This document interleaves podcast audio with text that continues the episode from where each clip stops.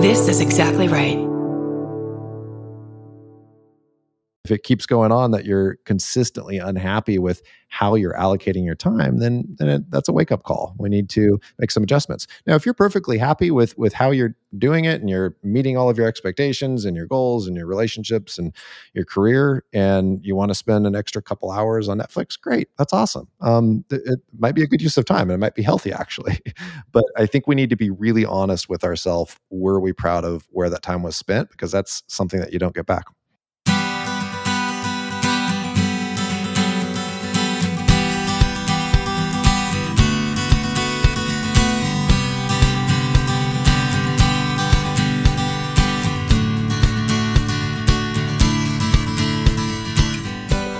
Welcome to Parent Footprint with Dr. Dan. I'm Dr. Dan.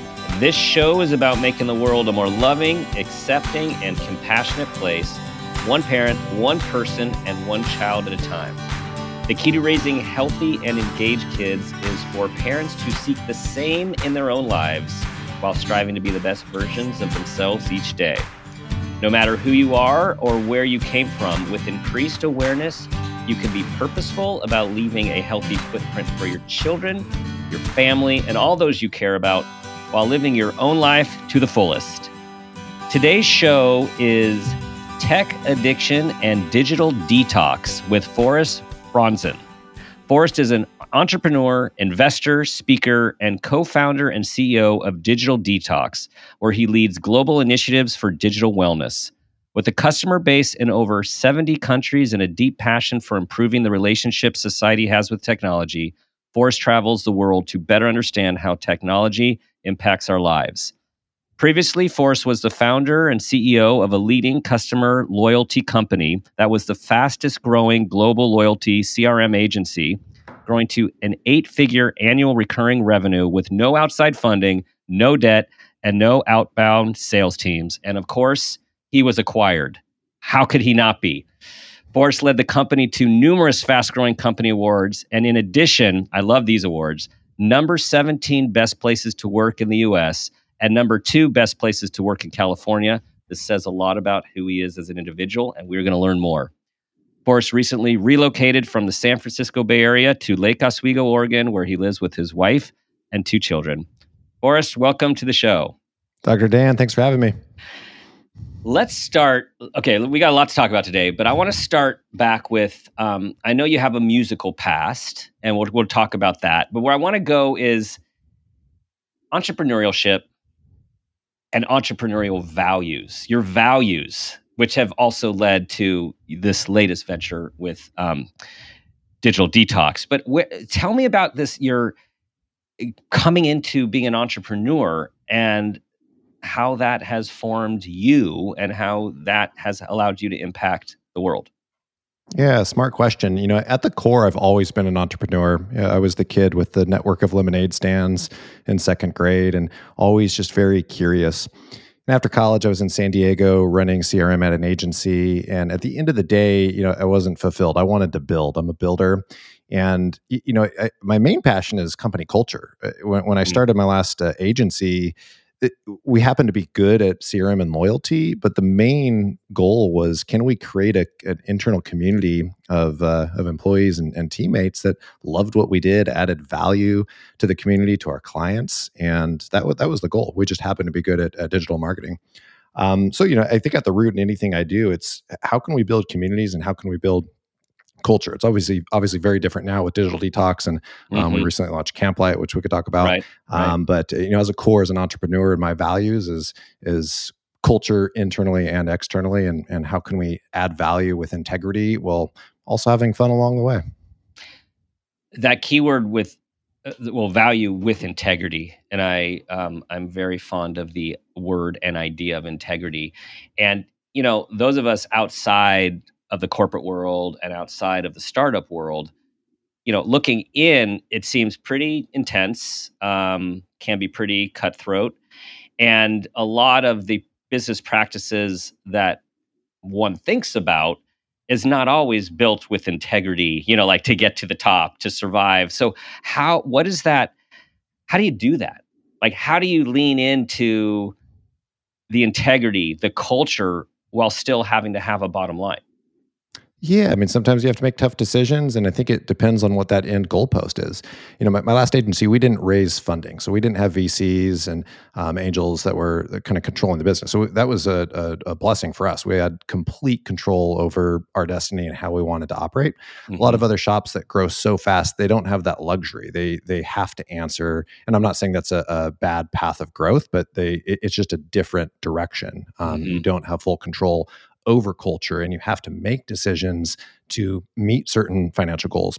With us, we were able to grow as slow as we wanted. And in some cases, that was a decision. We, we turned away clients because we weren't ready to scale. We didn't have the headcount. We were still figuring some things out. And so we'd create a wait list. And ultimately, that, that uh, is is, is, a, is a, a great talk track, right? You know, we're mm-hmm. running a wait list. But it, I think to answer your question, yeah, it's making some of those tough decisions putting people over profits that's a cliche term but it, it's real and i think too many companies large and small they don't really put the calculus on how important it is to create that culture and keep employees happy at the mm-hmm. end of the day that impacts bottom line and so if in the short term we have to maybe make a little bit less maybe our ebitda isn't as strong long term that's going to pay huge dividends because you're going to just have this vibrant uh, vibrant team. We, mm-hmm. we, had at time of exit, we were 100 full time and one percent attrition. So we, we, lost like one person a year, which is just unheard of in the agency space and pretty much yes. any industry. So yes, um, that's that's real money right there. Not going through the hiring process, not interrupting and disrupting client processes, etc. Mm-hmm.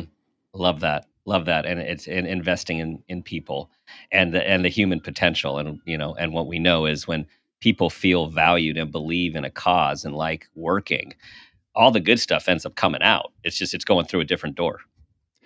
Yeah, no, and, and we created that, and we didn't even have this epic cause, right? Like we were providing value by helping clients grow with their digital marketing. You know, we weren't saving the world, but um, we were still, you know, creating jobs and we were keeping people fulfilled and intellectually stimulated.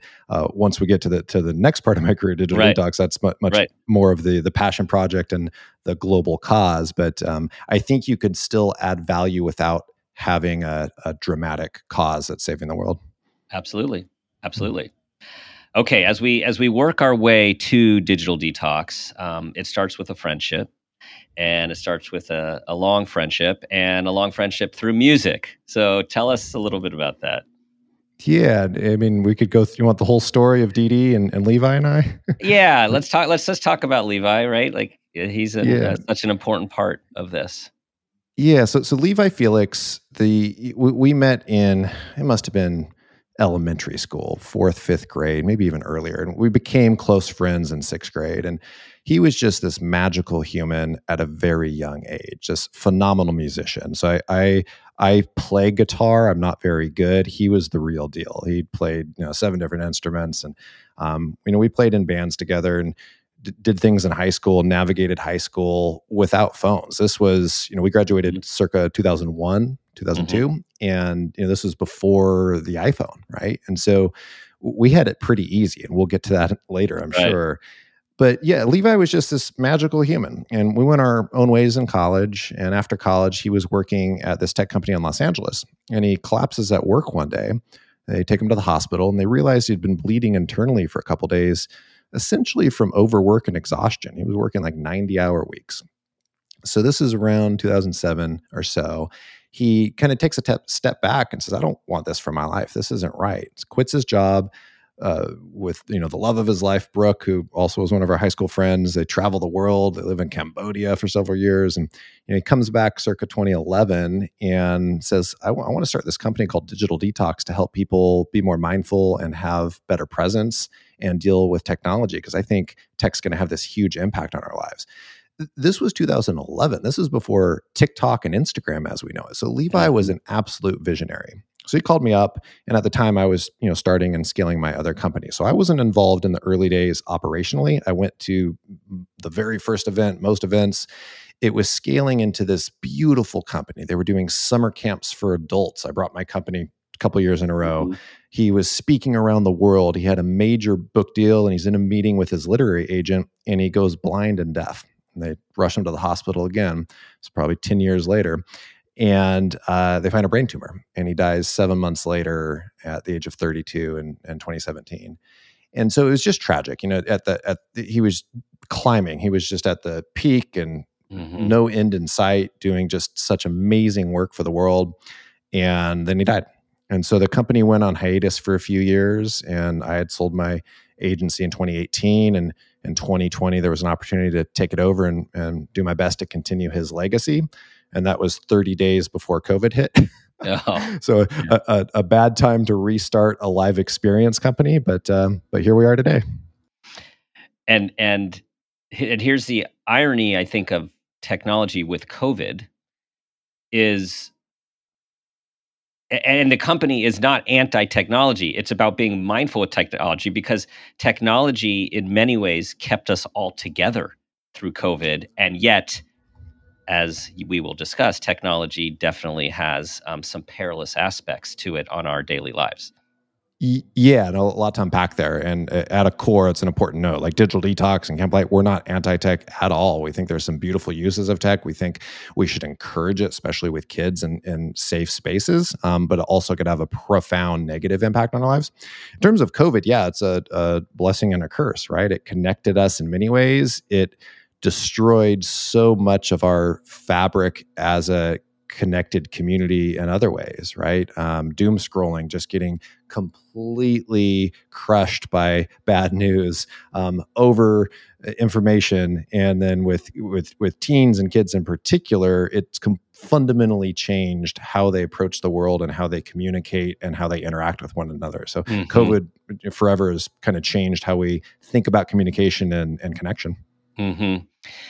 Uh, and you guys have a deep and rich data set, and I'm just going to highlight a few as we um, saunter into this very important conversation here.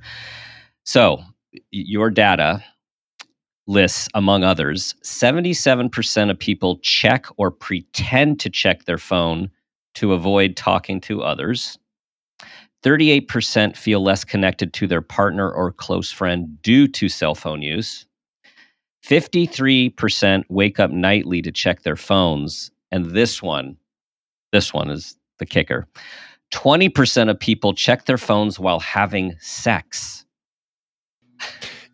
Yeah, yeah. So, so a lot to back there, and I want to qualify the, the, data. So we we developed the Dora score, and this isn't just some you know silly survey you'll take on TMZ. You know, it's, it's this thoughtful uh, assessment with some of the top mental health professionals in the country that have put together you know how do we how do we determine in a, a feasible way how much tech is impacting our lives. And so that's where a lot of the data is pulled from. And we recently launched Student Dora that's administered through high schools. And so we have some interesting data there in terms of the checking phones in the middle of the night. It's for for for high schoolers, at least the data so far, is something like 90% are scrolling right before bed and north of 25% are checking notifications in the middle of the night, which is one of the worst things you can do for right. sleep. And right. if you're a child, that's uh, interrupted sleep is one of the worst things you could do for for physical development in terms of that last stat you mentioned, yeah, that, that, that gets a, a, lot of attention. The twenty yeah. percent or so checking phones during sex, and I, I want to uh, clarify that that's not using a phone for you know a, a remote controlled app or porn or, or, some type of couple interaction.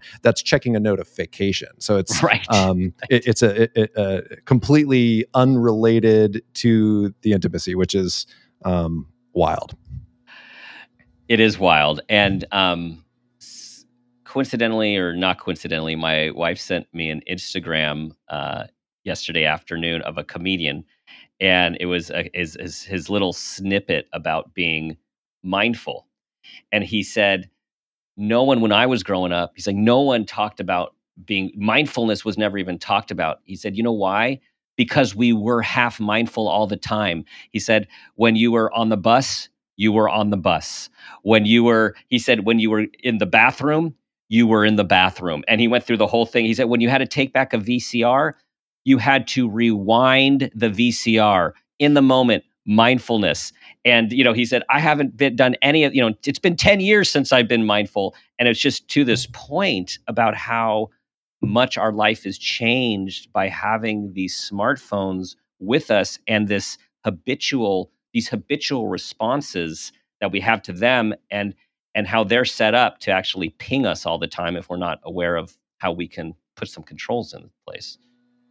No, it's wild. Yeah, phantom vibra- vibration syndrome is a real thing where you think you're getting a notification even if it's not there, and so oh, I've been there. you- I've been there. yeah, yeah, We, we all have. So you just impulsively check. And what's fascinating, so I, I travel the world to kind of understand how all this stuff impacts us. And it, there isn't really any demographic or age group or anything that isn't impacted. Heck, I've, I've seen, you know, some of my grandparents are addicted to their Sudoku on their phone, right? So Mhm. it doesn't matter if you're rich or poor or where you live or Republican or Democrat or white or black, like it's impacting you.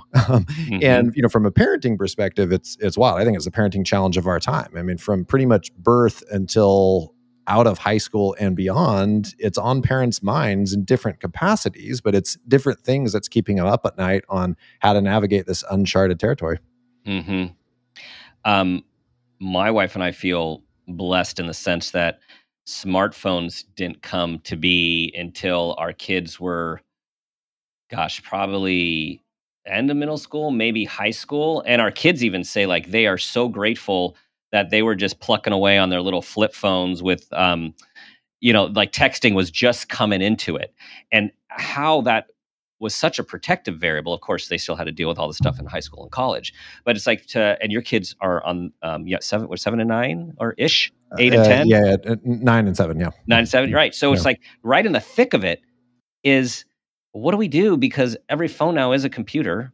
and everyone's you know whether you're in the Bay Area or Lake Oswego, everyone's got them right. The, all all the kids got. I mean, some kids I'm in kindergarten right. So how do you how do you do this? How do you manage this? Fr- from a parenting perspective and Yeah. kind of how do I think about kids? Yeah. So it's Yeah. there's a lot to talk about there. So I think it- it's very community specific. So a lot of our research is how do different communities thrive? Which ones are doing well? And you'll see that communities sometimes run in somewhat lockstep. There's always going to be some outliers, but you know, you have communities because think about it. Like if you have a child in San Francisco, it doesn't really matter what kids are doing in New York with phones. They don't interact. They're not part of your ecosystem um, on on a day to day. And so parents kind of follow what other parents in the school are doing, but that's where it starts to snowball. And what we see is usually in you know first, second, third, fourth grade, there's the best of intention to you know ride this out and wait as long as possible for phones and social media. And maybe parents are aligned there, but then all it takes is one or two to start to break from a friend group, and then everyone kind of trickles trickles down. Yep. I think in terms of like when to get a phone, so that that's one of the most common questions we get is you know what age should we get a phone? And I honestly don't think that's the best question to ask. It's so dependent on the individual child, on the family dynamic, on the school.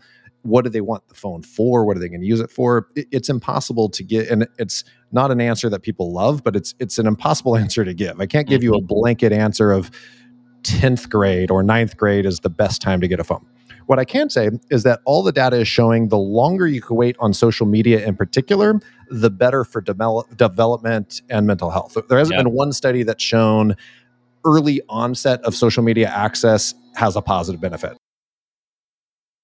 unfortunately countless studies and um, clinical experience and parental experience the increase of anxiety depression self-harm substance abuse low self-esteem eating disorders name it due to increased um, social media use is it's i mean it, would you say it's pretty factual now like this isn't anything we need to question anymore Yeah, absolutely. Wh- What I would say though is that doesn't mean that every child that has access to social media is going to be depressed and um, uh, uh, developmentally held back. Not at all. There's some very healthy ways to leverage social media, but it, it, on average, yeah, no, that's that's absolutely correct. I think a lot of it comes down to you know how parents are introducing and educating, and Mhm. um, you know, unfortunately, again, there's there's no roadmap for it. So it's again back back to the age. A lot of parents will say, okay, we're going to wait till ninth grade. There's nothing developmentally magical about ninth grade versus eighth grade, for one, and then two,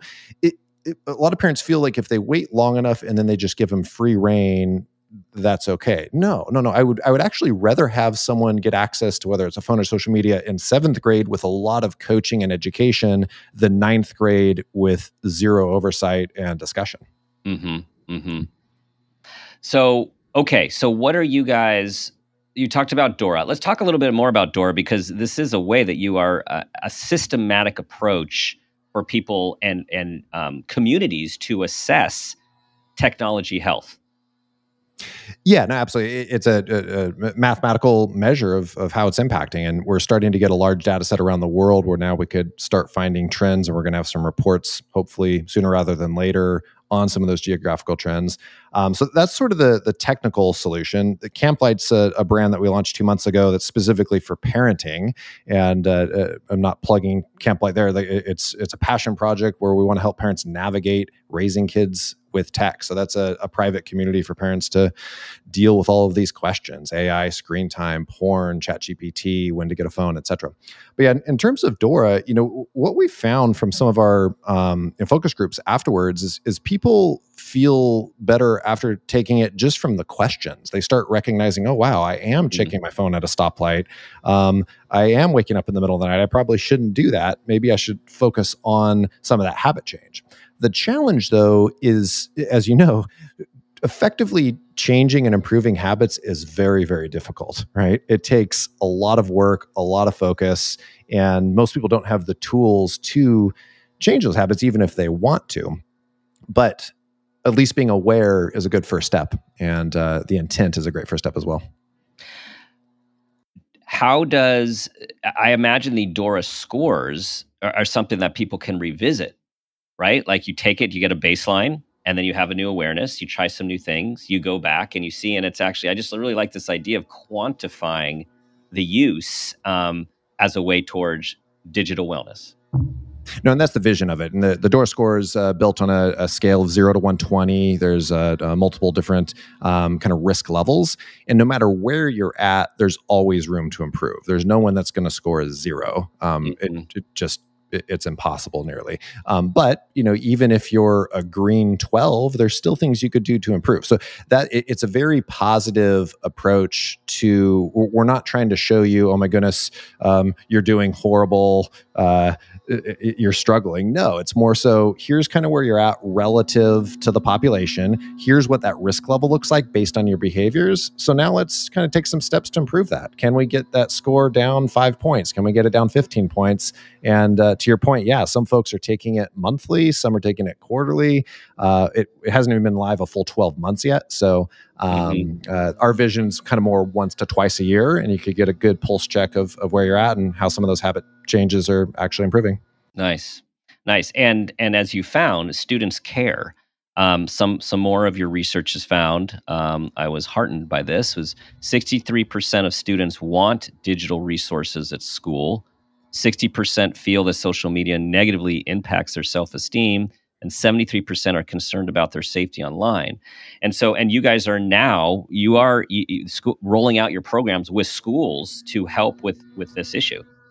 Yeah, yeah. So, so we launched uh, Student Dora in the fall on the East Coast, and that's been rolling out around the country, and that was eye opening and and uh, actually fairly encouraging. I think many adults and parents have this view of students that you know they're just addicted to their phones and they don't want to change and they won't listen to anything. And some cases that's that's true. But yeah to, to the stats that you mentioned many if not most recognize wow this is this is impacting me. I want to get better. To the point uh, we do a lot of um, uh, kind of post survey focus groups and kind of one-on-one interviews.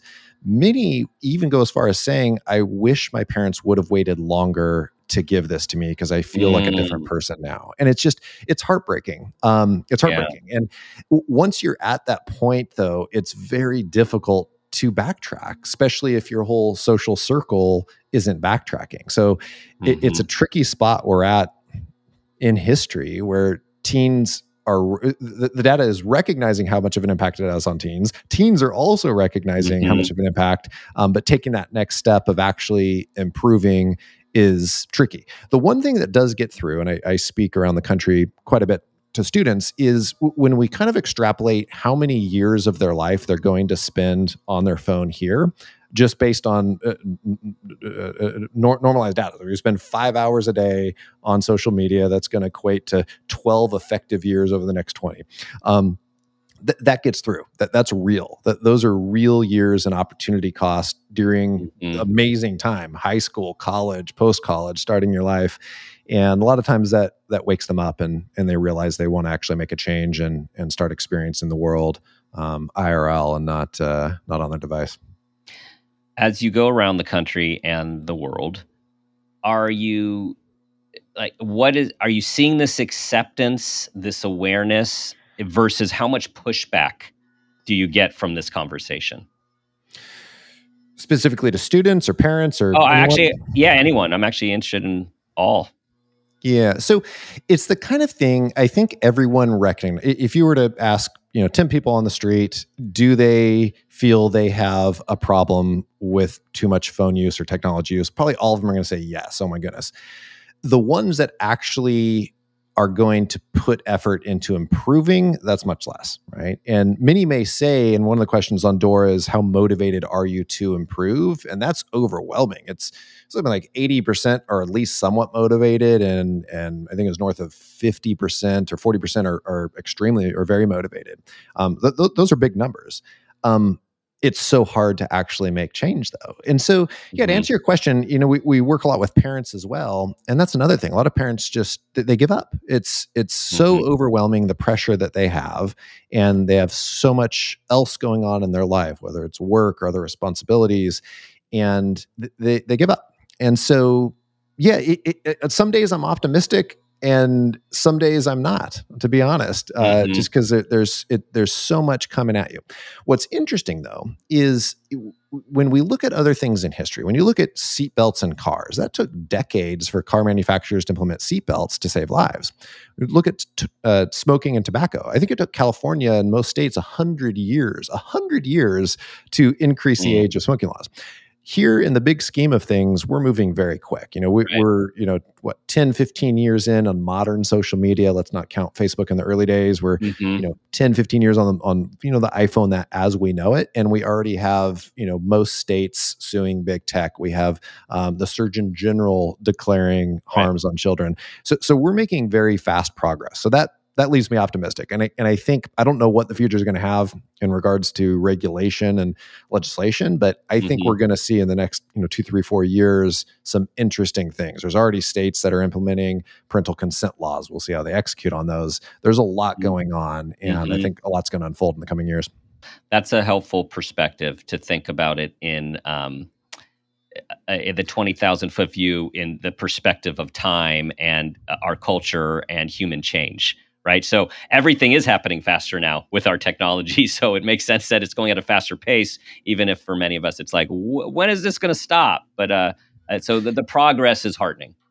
The, the, the progress is heartening. Um, I, I, I think two two interesting points though. One be careful what you wish for. And the, the, example I use when I was growing up, you know, we didn't have cell phones, but I would talk on the actual phone with, you know, whether it's a girlfriend or friend for hours, hours and hours. And my parents would complain for us, like, why are you spending so much time on the phone? Like, get out and experience the world. Um, parents would give a lot of money or their left arm now to have their kids actually talk on the phone. Right. Um, right. Th- th- that doesn't happen anymore. You're, you're, you're not actually talking. And so, careful what you wish for. We, we, we know this is bad. We don't know what's coming next. Right. Right. right. Oh man. Okay. Well, yeah, we're going to talk about AI in a moment because that's here. That's this this next iteration.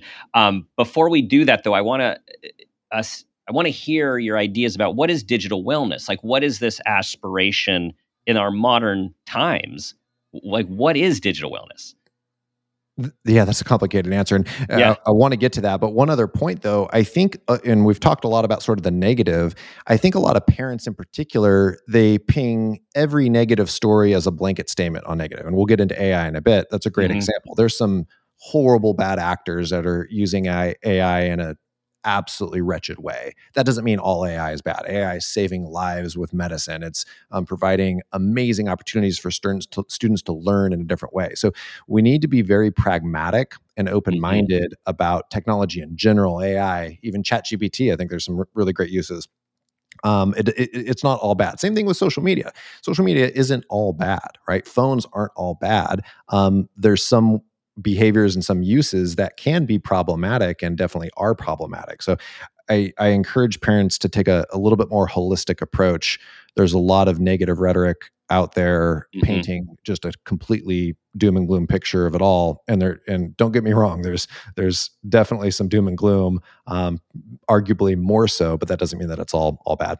Right. It, in terms of digital wellness yeah it, it's that's tricky to define. It's kind of become a, a popular term digital wellness. And you know, it's funny, you know, a digital detox retreat back in 2012 is very different than it was now. And I think the misconception with, you know, going on digital detox is that it automatically kind of cures your digital addictions. It doesn't work that way. Digital detox don't fix anything really. It's a mm-hmm. temporary break and it might provide some insight and perspective, but it doesn't fundamentally change habits. For some, it might. There's some stories. Hector Hughes uh, has a great company in the UK and he went on a retreat and it completely fundamentally changed his life and he, he did a 180. That's mm-hmm. extremely rare. Mm-hmm. For most of us, it's uh, would be the equivalent of you have a, a, very stressful work life. You go on a seven day vacation to Hawaii. It's great, but you come back to that work life. Same thing with the digital detox.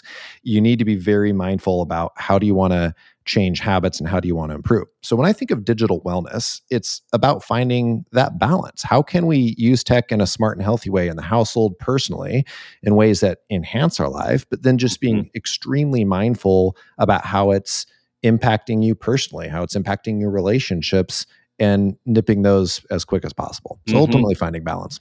Mm-hmm. So as as I'm hearing you, I think about wellness in general, in, and in terms of the, all the other categories. What is your sleep wellness? What is your um, exercise wellness? Right? What sure. is your like all? It's all about how do we how do we be aware of what these different aspects of our lives, uh, how we need to be, how we can be consumed by them, and trying to find balance when we ask ourselves these questions like is this good for me? Is this too much? Is this not enough? So it's real it's it's I, I see it then as a a constant conversation and and a, and self-assessment yeah, and that was one of the reasons that we launched Dora to give you yep. a, a, a, more mathematical assessment of where you're at. Um, but yeah, it's it's a lot of self talk. One thing we encourage parents, kids, anyone to do is at the end of the day, when you're when you go into bed, just ask yourself, was I proud of how I spent my time today? Um, mm. In terms of how much time I spent on the phone, how much time I spent with my relationships, with work, with exercise, whatever it was, and just do that assessment daily. And and if if you weren't happy with how you allocate, you only have a certain amount of waking hours. If you weren't happy with how you allocated that portfolio of time, you need to be honest with yourself. Uh, how can you improve that the next day? Ask yourself the next day. And um, if it keeps going on that you're consistently unhappy with how you're allocating your time, then then it, that's a wake up call. We need to make some adjustments. Now, if you're perfectly happy with with how you're doing it and you're meeting all of your expectations and your goals and your relationships and your career, and you want to spend an extra couple hours on Netflix, great. That's awesome. Um, right. It, it right. might be a good use of time and it might be healthy actually. Right. but I think we need to be really honest with ourselves. Were we proud of where that time was spent? Because that's something that you don't get back as I'm listening to very it's just a very subjective thing and it's a very personal thing, right? And that's why you're like you can't give an age. Like there's not a lot of black and white in this. I mean, we know that some things as we as you said, like the later we hold off with our kids on social media, the better. But a lot of this is very gray and it's really it, it causes us to have to grapple with a lot of it's mucky, right? It's it, there's this it's no right or wrong. It's not that clear. It's not that clear at all. Yeah. yeah. I mean, there's some things that are clear. We know that, you know, prefrontal cortex doesn't develop until, you know, early 20s for most individuals. And so, you know, kids don't have the ability to kind of self regulate and discipline, you know, that time. Mm-hmm. Um, we, mm-hmm. we know that. That's that's pretty objective. We we do know we're starting to see a lot of data in terms of kind of neurotransmitters and the neurological impacts of um, excessive screen time. We also know that, uh, you know, compared to the games of the 90s, the video games now are just built with um, uh, abilities to hijack your brain and um, with gamification and um, with grinding mechanics to make it that much more addictive. We know that. That's that's a fact. Um, what we what we there's a lot that we don't know though. So it's it's a very subjective game and it's very individual and even more so for for kids um, in terms of their personality and their overall environment. But one thing you know we talk about with parents they often come to us, you know, complaining or coming with a, a situation with their kid. You need to look at yourself first because uh, more yeah, often than not, we'll see a parent that's, you know, oh my goodness, my son's always on his phone at the dinner table and he won't connect with us. Okay, well, what, how are your behaviors? Um, mm-hmm. Um, are you present when when you're with them, or or do you have your are you checking notifications during dinner? And I mean, ninety percent of the time, uh, you know, the parents are having some of the bigger issues, and they need to work yep. on themselves first that's so important and uh, as everyone knows key to uh, the idea of this show is self-awareness and modeling for our kids like be the person you want your child to become. And and what i think what we don't always realize is man it's not as hard as we think in the sense that you can't it's really hard to control other people's behavior. But we theoretically have the most impact and control over our own behavior and we're showing our kids how to be f- people like day in and day out. And I'm really glad you said that. I have so many clients over the years when their parents in this office, their, you know, their parents are on them about all their technology use. And they just turn them and say, You're on your computer and your phone all day long.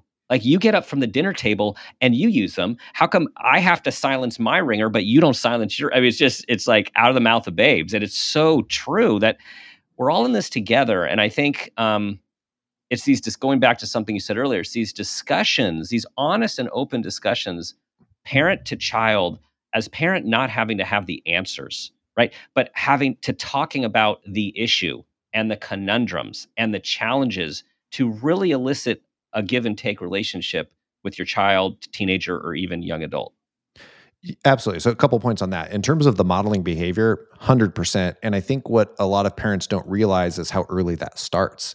They, you know, we hear from a lot of parents that have kids that are, you know, zero to four, like, okay, you know, they're they're not absorbing as much in terms of this. I'll I'll change my habits, you know, once they're more interactive. Oh my goodness, no. you know, they're they're modeling they're modeling that behavior from a very young age and they're learning kind of the the, the rules of life and phone use. So I think from pre-birth, you need to come up with your your home game plan of you know what are, what are the rules of conduct with with phones and technology. In terms of that communication, that's critical, and I wish more parents did that in in kind of a couple ways. And I'll tell you a little bit how we do it in our household. One is the, just the importance, and Dr. Mothler and I were just talking about this on an internal episode yesterday. The importance of creating that safe space and that open communication it's it's more difficult to establish that once they're in high school. You could do it but if you start much earlier having that open dialogue and um, creating that safe environment where they get to come to you for anything that's that's what you want. You want them to be able to feel safe coming to you with something and not feeling you're going to take their phone away if they have an issue in terms of kind of talking about just the overall problems, you know, we started that at a pretty young age. I mean, kindergarten, we would talk about, you know, the pros and cons of social media, um, you know, why a lot of news is very difficult to ascertain if it's real or not because of AI. And I think having those conversations from a young age that are age appropriate are very helpful and important. As they get older and they start getting access, um, they'll just have a, a, better knowledge foundation of you know the pros and cons of of all this and, and how we're dealing with it. Mm-hmm. I think the last point on that is is being you know just transparent about your own use. So you know there's times that as parents we need to use the phone when we probably shouldn't be using the phone. I think if we just call ourselves out on that, look, son, like I have to take this call. I don't want to, but I, I need to. I normally wouldn't be looking at my phone in this situation, but here's a good use of it because it looks like it might be an emergency. Mm-hmm. Um, and just having that dialogue and mm-hmm. then calling yourself out too. You know what? I shouldn't have had my phone out while we were playing Monopoly. I'm going to go put it away. And just acknowledging nice. that and being nice. self aware, I think could go a long way. Mm-hmm. You mentioned AI what so what is um what does ai add to the conversation right? You just alluded to you know this might not be real. Like so how how do we now this next layer of sophistication with technology we could probably spend a whole episode talking just about right. AI. And you know, the funny thing with AI and machine learning, it, it's not new to 2023. Right? I mean, it's been around a long time um, in various forms. It's become more popularized and it's it's used in a much more um, uh, um, prolific way, but uh, it's uh, it's it's not new. Um, I think where it gets complicated, uh, I don't know where to start. So if we get into fake news and deep fakes that's fascinating and that's hard for adults to understand mm-hmm. what they're looking at and if it's real and expecting kids to uh, to do that. That's that's crazy. I don't know how they do that in terms of things like chat gpt you know the, a lot of the schools that we work with we work with hundreds of high schools around the country. You know in tw- early 2023 that was kind of the, a big question 2022 2023 how do we deal with kids using chat gpt should we block it? Uh, should we do this overall ban? It's like well let's take a step back. We don't know enough about it yet. Let's let's kind of explore. I think we need to have the healthy conversation. Are there healthy uses of it? Um, are there ways that it can enhance our life without um, you know ultimately not teaching writing fundamentals essentially AI, yeah, it's it's a mixed bag. I, I, think it was New York or Boston just launched these AI police robots that are going around the subway with 400 cameras. Um, RoboCop is here. Yeah, yeah exactly. Exactly. Yeah. yeah. So it's um, and we don't know where that's going to go if that's going to be effective or not. So I I think my message is I wouldn't blanket AI as bad or good. It's both bad and good. There's some great uses and mm-hmm. there's some really bad uses. So it's mm-hmm. it's a it's a mixed bag and it's it's complicated. Ultimately though, it's not going anywhere. It's not mm-hmm. like magically AI is going to disappear tomorrow. And so I think the the challenge many parents have is they they try to just pretend that it doesn't exist. Um, they try to completely block it out and, and resist, resist, resist. When in reality, let's figure out how can we embrace it in a smart way and mm-hmm. uh, what are what are kind of the ground rules for how we're going to have it impact our life and our household. Mm-hmm. Addiction. So it's been some time now that internet addiction, gaming addiction has been in the, some of the diagnostic classifications. Uh, sure. I don't think there's an actual tech yet, tech addiction.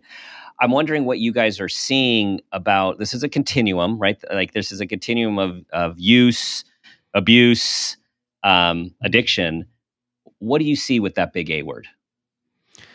Yeah, you know, it's it's tricky and it's a huge continuum. It depends on you know the individual, and you know if we're talking about a, a kid that's again like with, with, video games, it's become much more addictive because they're deliberately putting in some of these mechanisms that can hijack that part of the brain uh, that makes it that much more difficult to stop. So video games, I think, full stop, th- th- they're not less addictive than they were you know 20, 30 years ago does that mean that they're bad and don't have any positive benefit? No, I don't think so. Um, does it mean that we need to be kind of more mindful about how we're introducing or which games that we're playing? Absolutely, right. In terms of you know addiction to screens in general, yeah, it's it's a complicated one. And to your point, a, a broad spectrum. You know, with mm-hmm. kids, we see some that just um, you know have just crazy impulse and are not able to physically put it down. We see that with adults as well. So it's not specific to um, to to kids. But you know, two two things, two kind of historical innovations that I think really messed things up. So one was endless scroll. So I don't know if you yep. remember back yep. when you had pagination, right? Yeah, that was a fundamental technical change, and now it's it, it started on social, but now it's any news site you're at. I don't think I've. Right. There's no end. There's no end. No there's no end and so that's there, there's essentially it's essentially a, a, dopamine slot machine and so mm-hmm. that absolutely impacts how we consume information whether it's on news on social media on shopping and so that's that's massive and mm-hmm. having the self-discipline to regulate and put that down is extremely difficult for most people Yes, and uh, and Netflix did a similar thing where back remember back in the day you had I don't know was it thirty seconds or you you actually actually had a you had to purposely click to get to the next episode, and then all of a sudden it was you'd look away for a second and then you you you look back and uh, and you're in your new episode. And actually that that reminds me of a story. So when our son was gosh was he middle school middle yeah maybe it was middle school.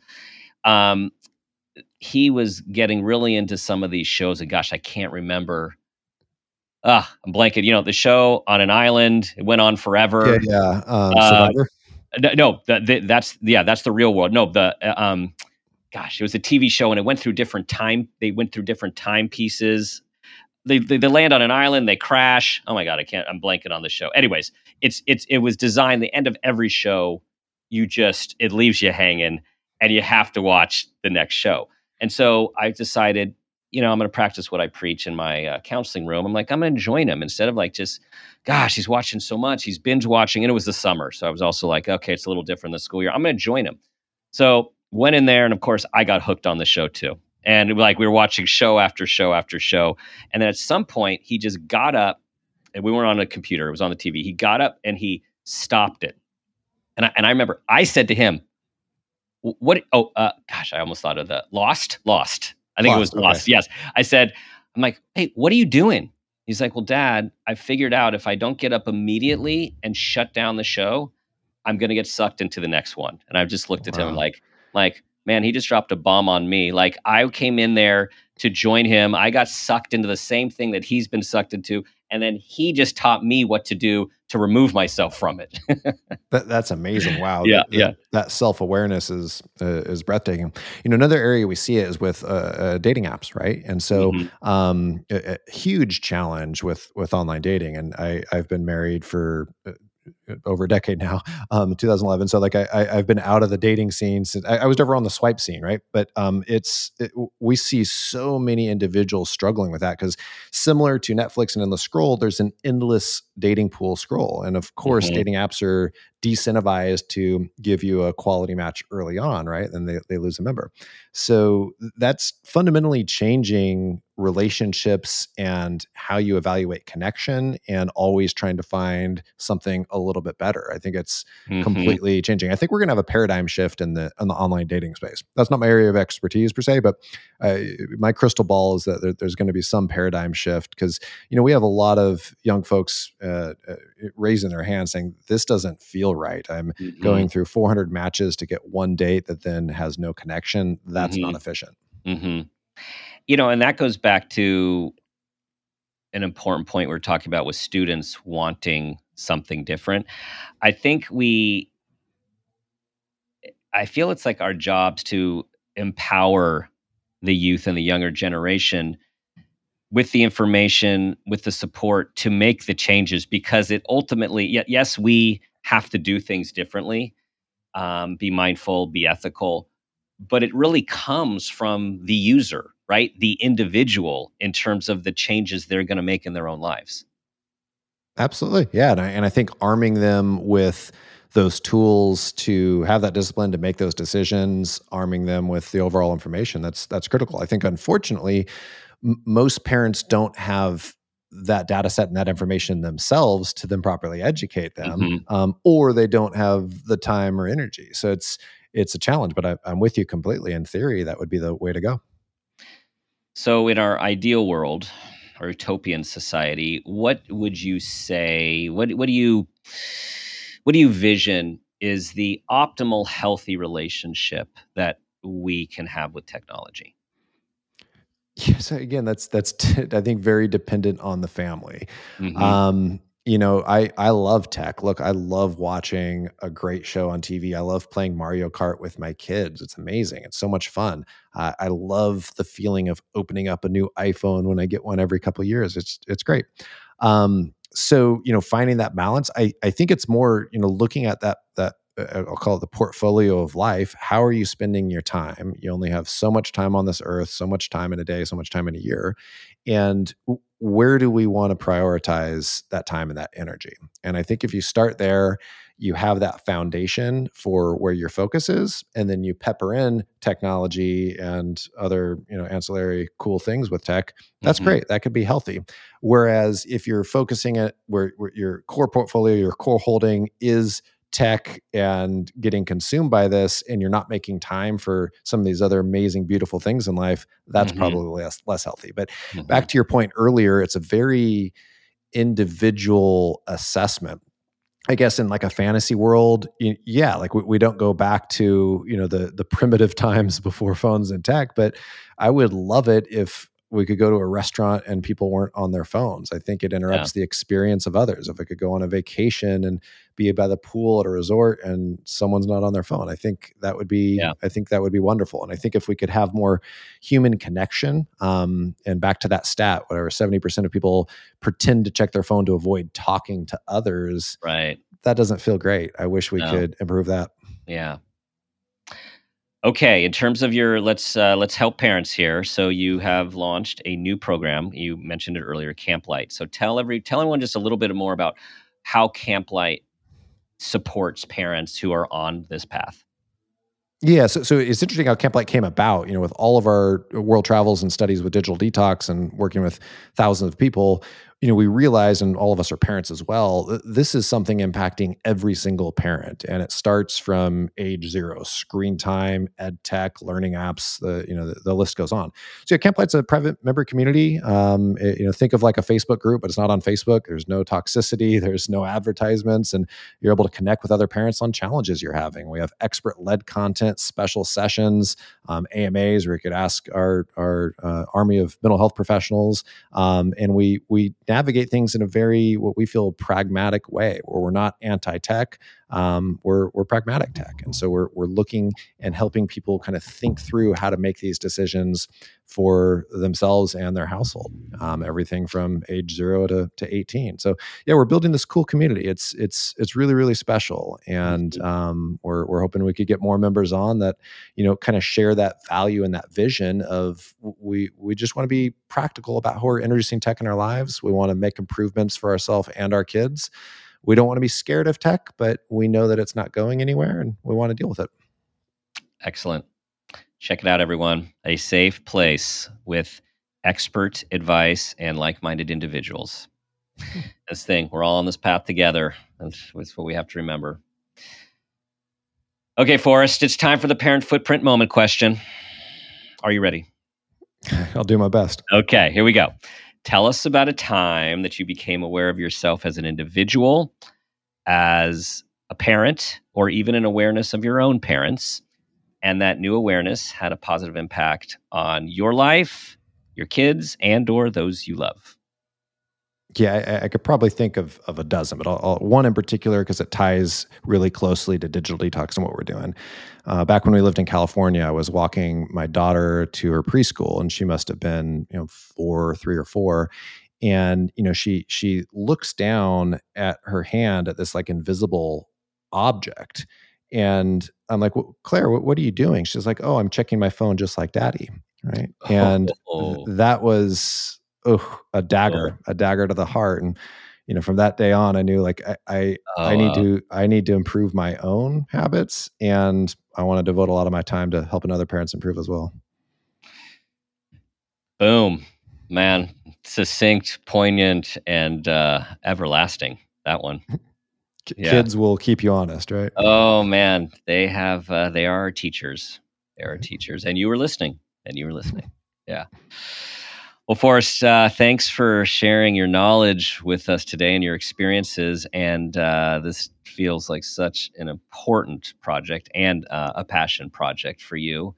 Um, tell everyone where they can learn more and uh, what's to come. Yeah, no, if you want to, check us out, digitaldetox.com. On there, you can take your DORA score, it's free. And then camplight.com if you want to learn more about our, our parent community for helping parents navigate raising kids with tech.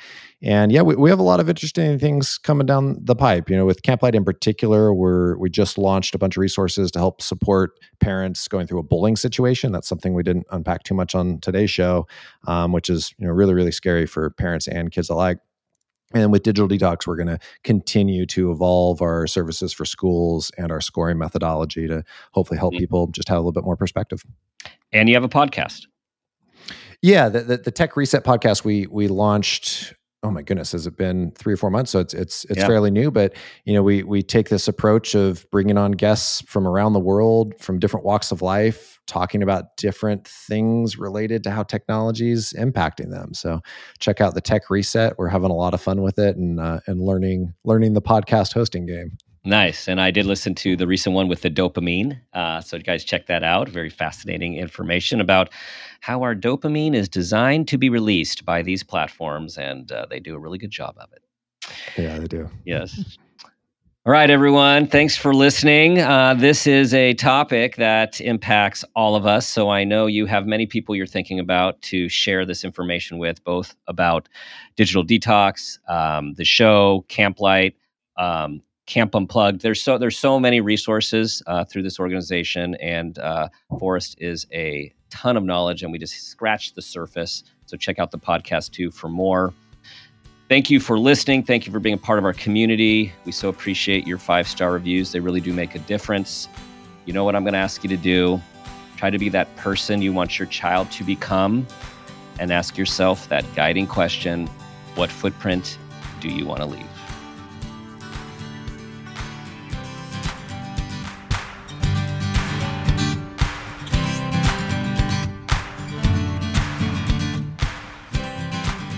This has been a Peters and Rossi production. Parent Footprint with Dr. Dan is produced by Laura Rossi. Our engineer is Phil Rossi. Theme music is Strummerman, composed and performed by ProTunes. Artwork is by Garrett Ross. Follow us on Instagram and Facebook at Parent Footprint Podcast and on Twitter at Dr. Dan Peters. For more information, go to exactlyrightmedia.com.